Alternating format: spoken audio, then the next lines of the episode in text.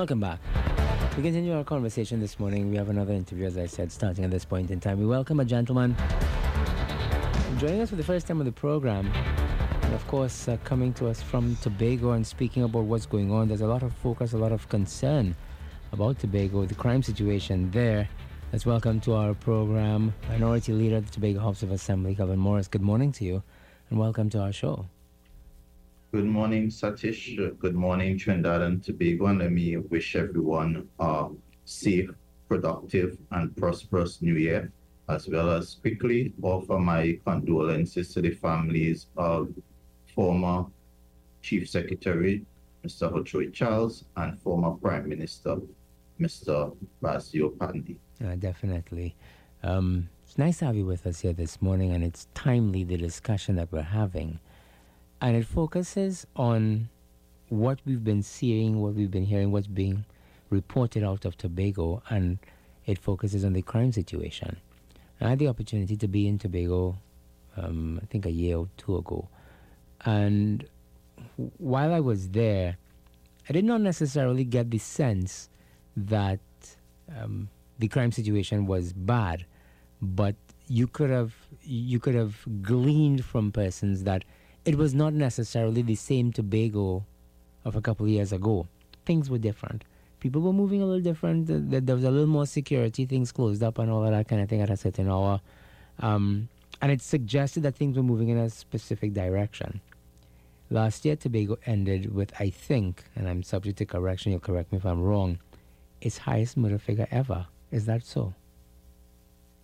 And I think um, you you are correct on that note. Um, the previous figure I was told was um, either 12 or 13, but uh, the final count it was 14. And uh, um, of course, there's two. Um, the the there's another situation that um, once resolved may just carry it up to, to 16. So I mean, the fact of the matter is, in a small society and a small island like Tobago, one murder is one murder too many.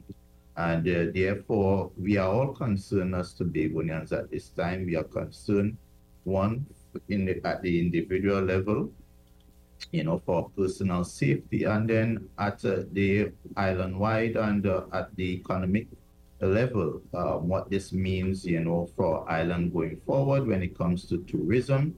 Uh, you know, one of the mantras of Tobago, one of the mantra of Tobago um, for quite some time was always branding Tobago as a safe space and a safe place uh, that one can visit and one can enjoy.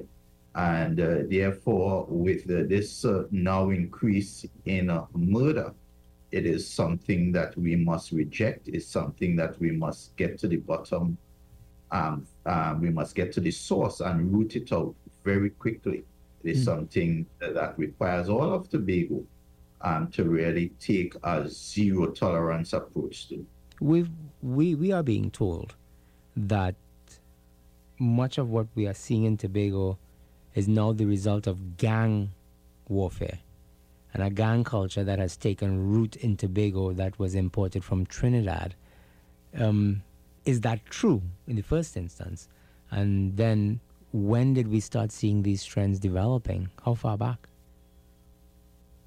Well, of course, um, we we are not immune to the realities of what is happening nationally and uh, therefore there is some element of that. But we in Tobago, we also cannot turn a blind eye that there are elements in Tobago who are prone and given to um, um, deviant behaviors, and uh, therefore, you know, we must take a look at ourselves first and foremost before we, um, you know, cast blame elsewhere.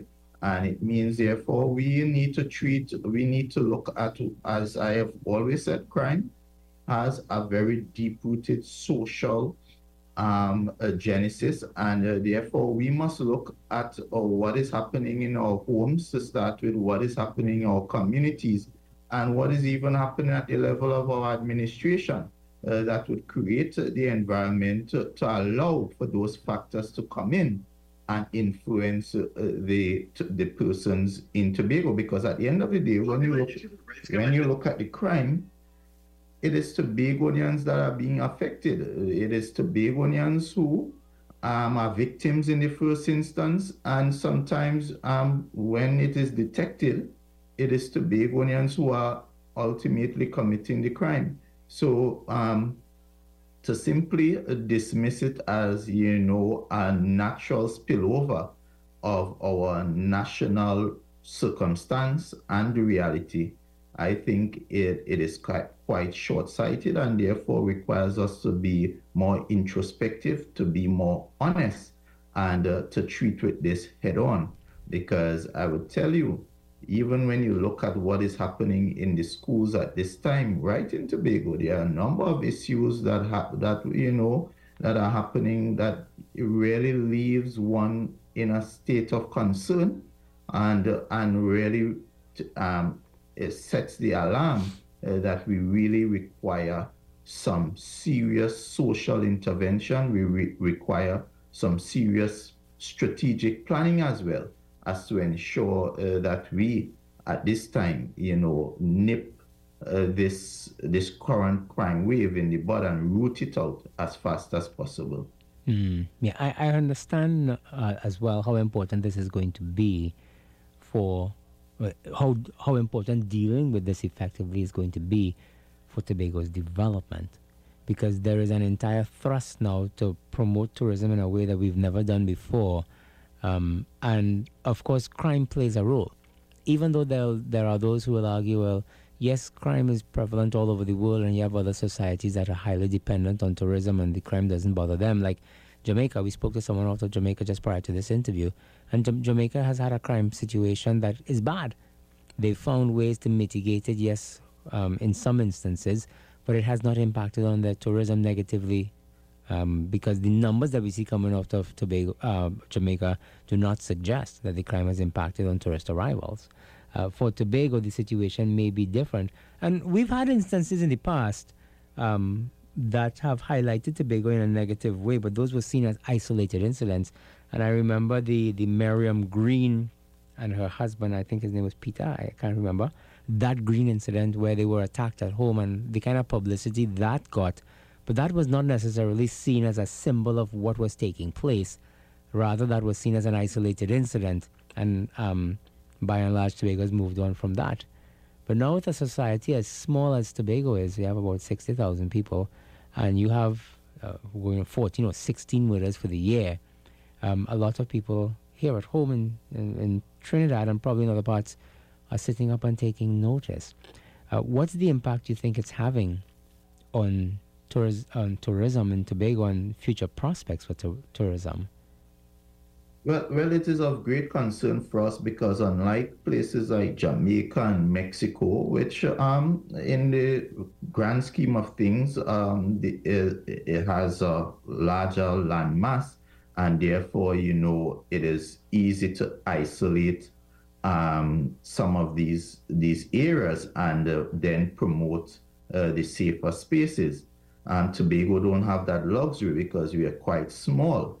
And uh, therefore, you know, it is something that we, it, it, it, it in fact, it is something uh, that would always concern tourists. Tourists would want to know that wherever they are going, um, the likelihood of them getting um, affected by crime is quite minimal. And uh, so it means, therefore, that we in Tobago, um, we need to do what is required. It, in fact, requires the administration currently, which has been, you know, very quiet, very quiet on this matter, to really take a leadership, firm leadership, and uh, treat with this matter as a matter of island, of an island, as an island-wide and national crisis uh, that really requires us. And the, the, the, the, thing about Tobago is that we are quite small, which comes with some advantage that mm-hmm. in such a small society, we should be able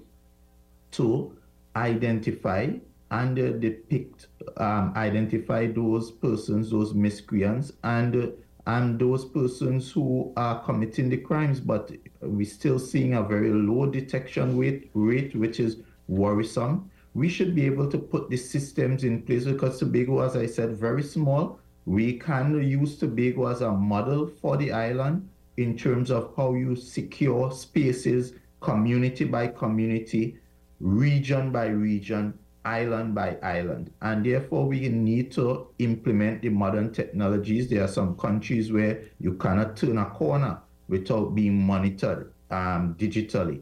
And uh, perhaps I, I believe Tobago can be uh, the, the template for the rest of the country in terms of implementing such a system so that persons know uh, that their, their actions will be detected. And therefore when when there's a level of um, knowing that you can be caught in the act i think that that in itself serves as a deterrent and then of course we also have those social interventions as i mentioned that has to take place where we we really treat with supporting families providing the kind of assistance in terms of family life, um, where we provide the, the social intervention. We also be able to treat with sport.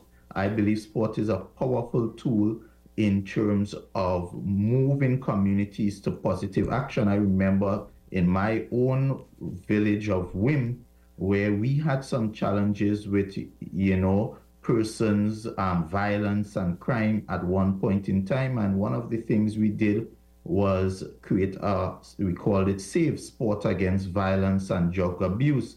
And we were looking at various um, activities within the community to engage these young people. And we did see a positive turnaround um, utilizing sport as that vehicle.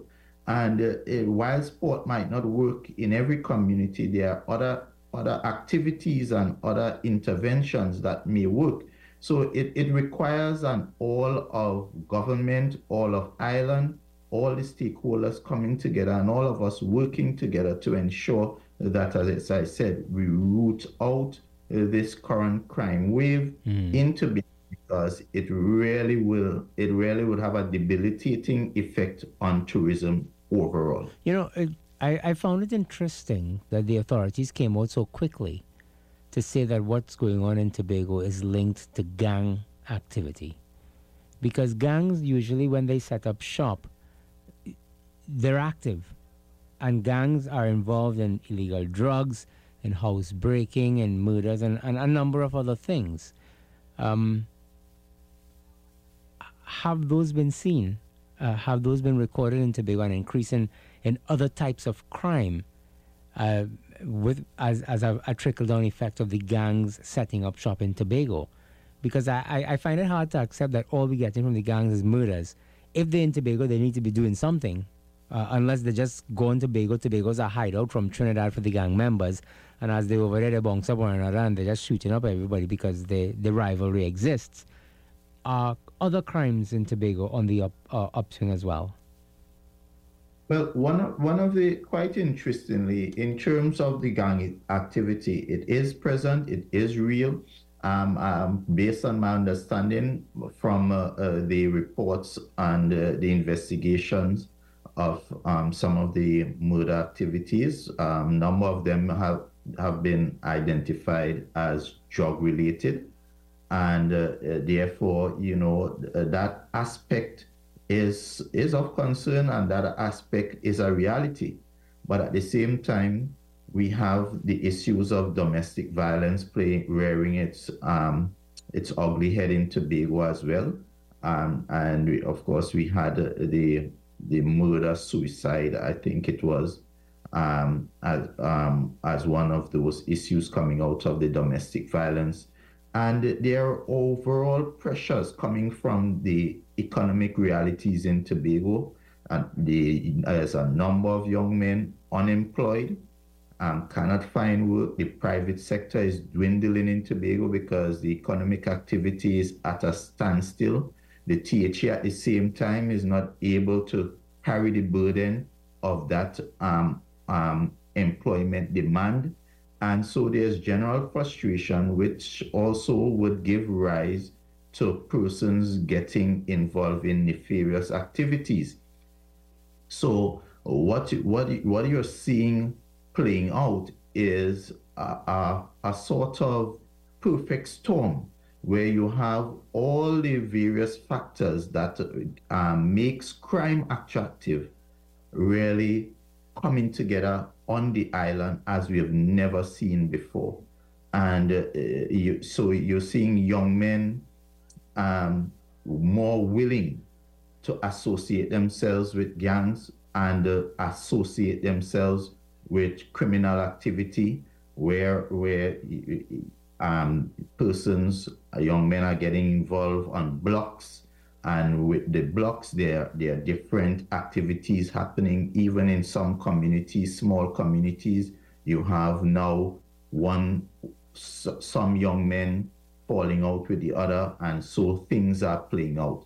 Um, so there's a number of factors happening all at the same time, and uh, it goes back. You know, everything at the end of the day rise and falls on leadership, and it, it, it goes back to the current leadership that we have in Tobago at this time that really seems to be clueless mm. as to how do we address these issues in a meaningful way to ensure uh, that we limit or make undesirable you know uh, this whole issue of getting yourself involved in criminal activity yeah, we need to take a couple of messages, but when we get back, we carry the conversation into some of the things that really need to get done, and we, we drill down into some of those. Tobago is a very small society, um, and to have a murder figure of 14 or, or, possibly 16 is astronomical, and it's something that the TH, the THA administration is going to have to justify to the Tobago population come the general election of 2025.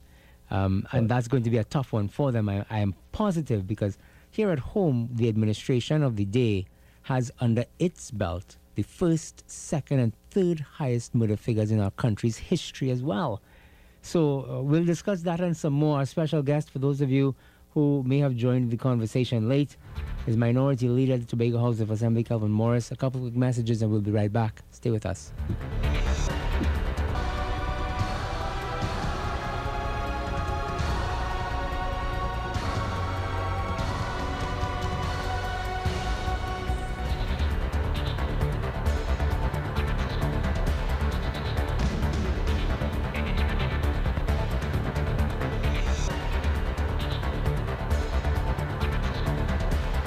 Maintaining a healthy lifestyle can feel like a challenge at times, especially when you're already trying to balance everyday life. But when it comes to health and wellness, sometimes it's the small and consistent changes that make the biggest impact.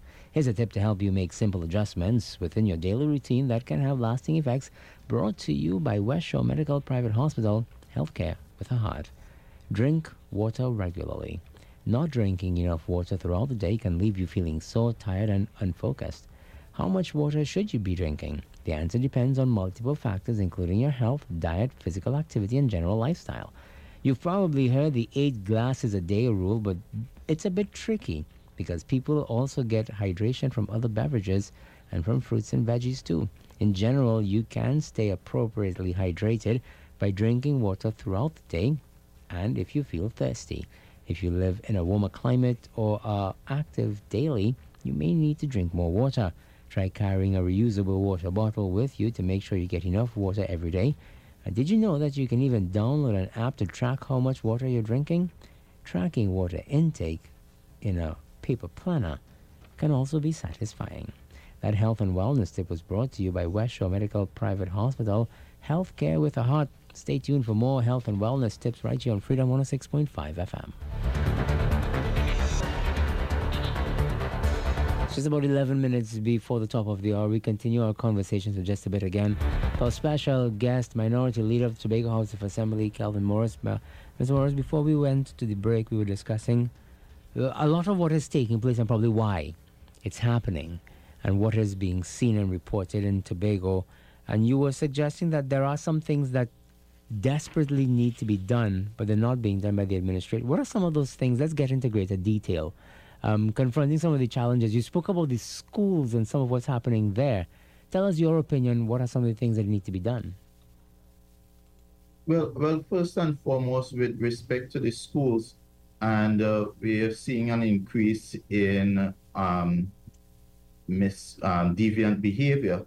Uh, you know, it, the the as I said, we need to treat with the social side of things, the behavioral side of things, and um, when I speak to persons in the education system, um, uh, they are quite frustrated because the resources aren't there to assist them and allow them to provide the kind of support required. Um, you know, we're now seeing at the national level um, where there are conversations happening about whether how do we treat with persons who seem uh, not to be interested in the education side and perhaps because of that uh, they become very disruptive and we're seeing where there's a suggestion to have them enrolled in the MILAT program. In Tobago, we, we, we've always, and the, the previous administration, they would have adopted um, programs where uh, they, they sort of allow them to go into, um, there was a, a, a, a, sort of academy set up at, um, I think it was Hope or so, where they do some sort of reintegrative kind of um, approach and they will go through a whole period of initiation um, there. And more of that, more of those kind of, of interventions are required.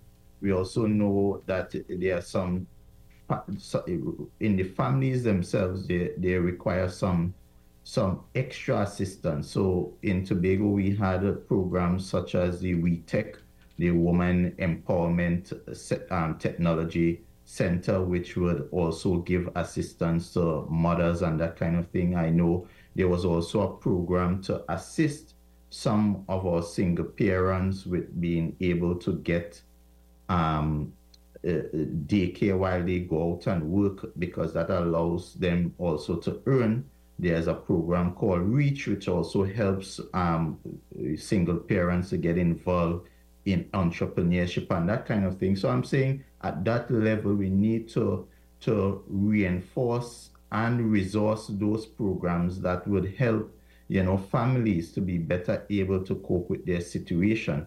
Um, something as simple and we may overlook it, but persons being able to get assistance with food card in Tobago, used to, it was very easy before for someone to be able to get a $500 food card support short term. That allows them to provide the kind of nutrition because when a child leaves home hungry and have to go to school and then they become very irritated and it's very easy for them to set off into um, a, a, a sort of unpleasant behavior and you know so so we may not we, a lot of times we tend to overlook uh, these things as small things, but these are some of the factors really driving the behaviors. And when you check it, it all comes back to the home. So it is important that we really get into um, understand the the the the subjects, we understand their challenges and treat with it from that perspective. As I said again, in terms of sport, sport is a very powerful tool because whereas you may a sport and technical vocational studies as well. Um, I remember the days of the youth camp in Tobago that saved a lot of young men. And when you listen, some of our best trained men today came out of that system.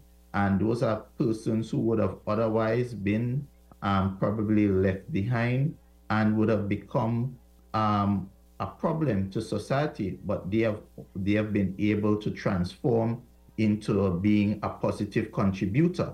And so we really need to boost those areas so that we can, for those persons who aren't so academically inclined, there are avenues, uh, there are um, support systems. And I really want to give kudos to the in Trinidad, where I see the Ministry of Youth Development, they are really refocusing young people towards these kinds kind of programs that creates discipline that provides hope. And so i would hope i would like to see a little bit more of that um, taking place in tobago as well well, that's all the time that we have this morning, but I know that Tobago is going to remain in the spotlight for quite some time.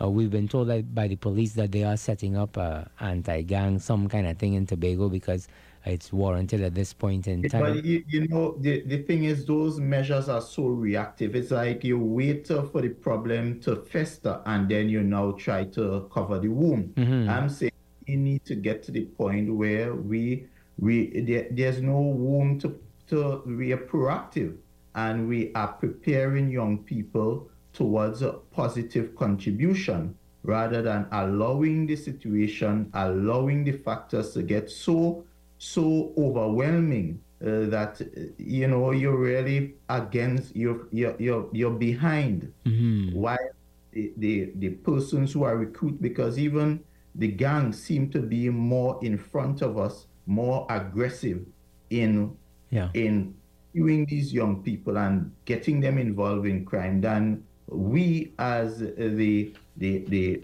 the actors within the society, the the the, the, the security forces and so forth, we need to get more proactive in terms of ensuring that we treat with the problem rather than we that rather than we wait till the issues arise. And one of the things that you said that I found was really interesting is is because of the size of the society in Tobago, it should make the job easier because everybody practically knows everybody over there, and it, it, it's supposed to be easier to identify some of the problems. I, I want to thank you for being with us here this morning, and I'm sure that we'll have another conversation, um, uh, a couple more conversations moving forward as we track Tobago's progress in 2024. Uh, Minority Leader of the THA, Kelvon Morris, thank you so much for being with us thank here this morning. So Take care. And that's where we drop the curtains on our interview and our show.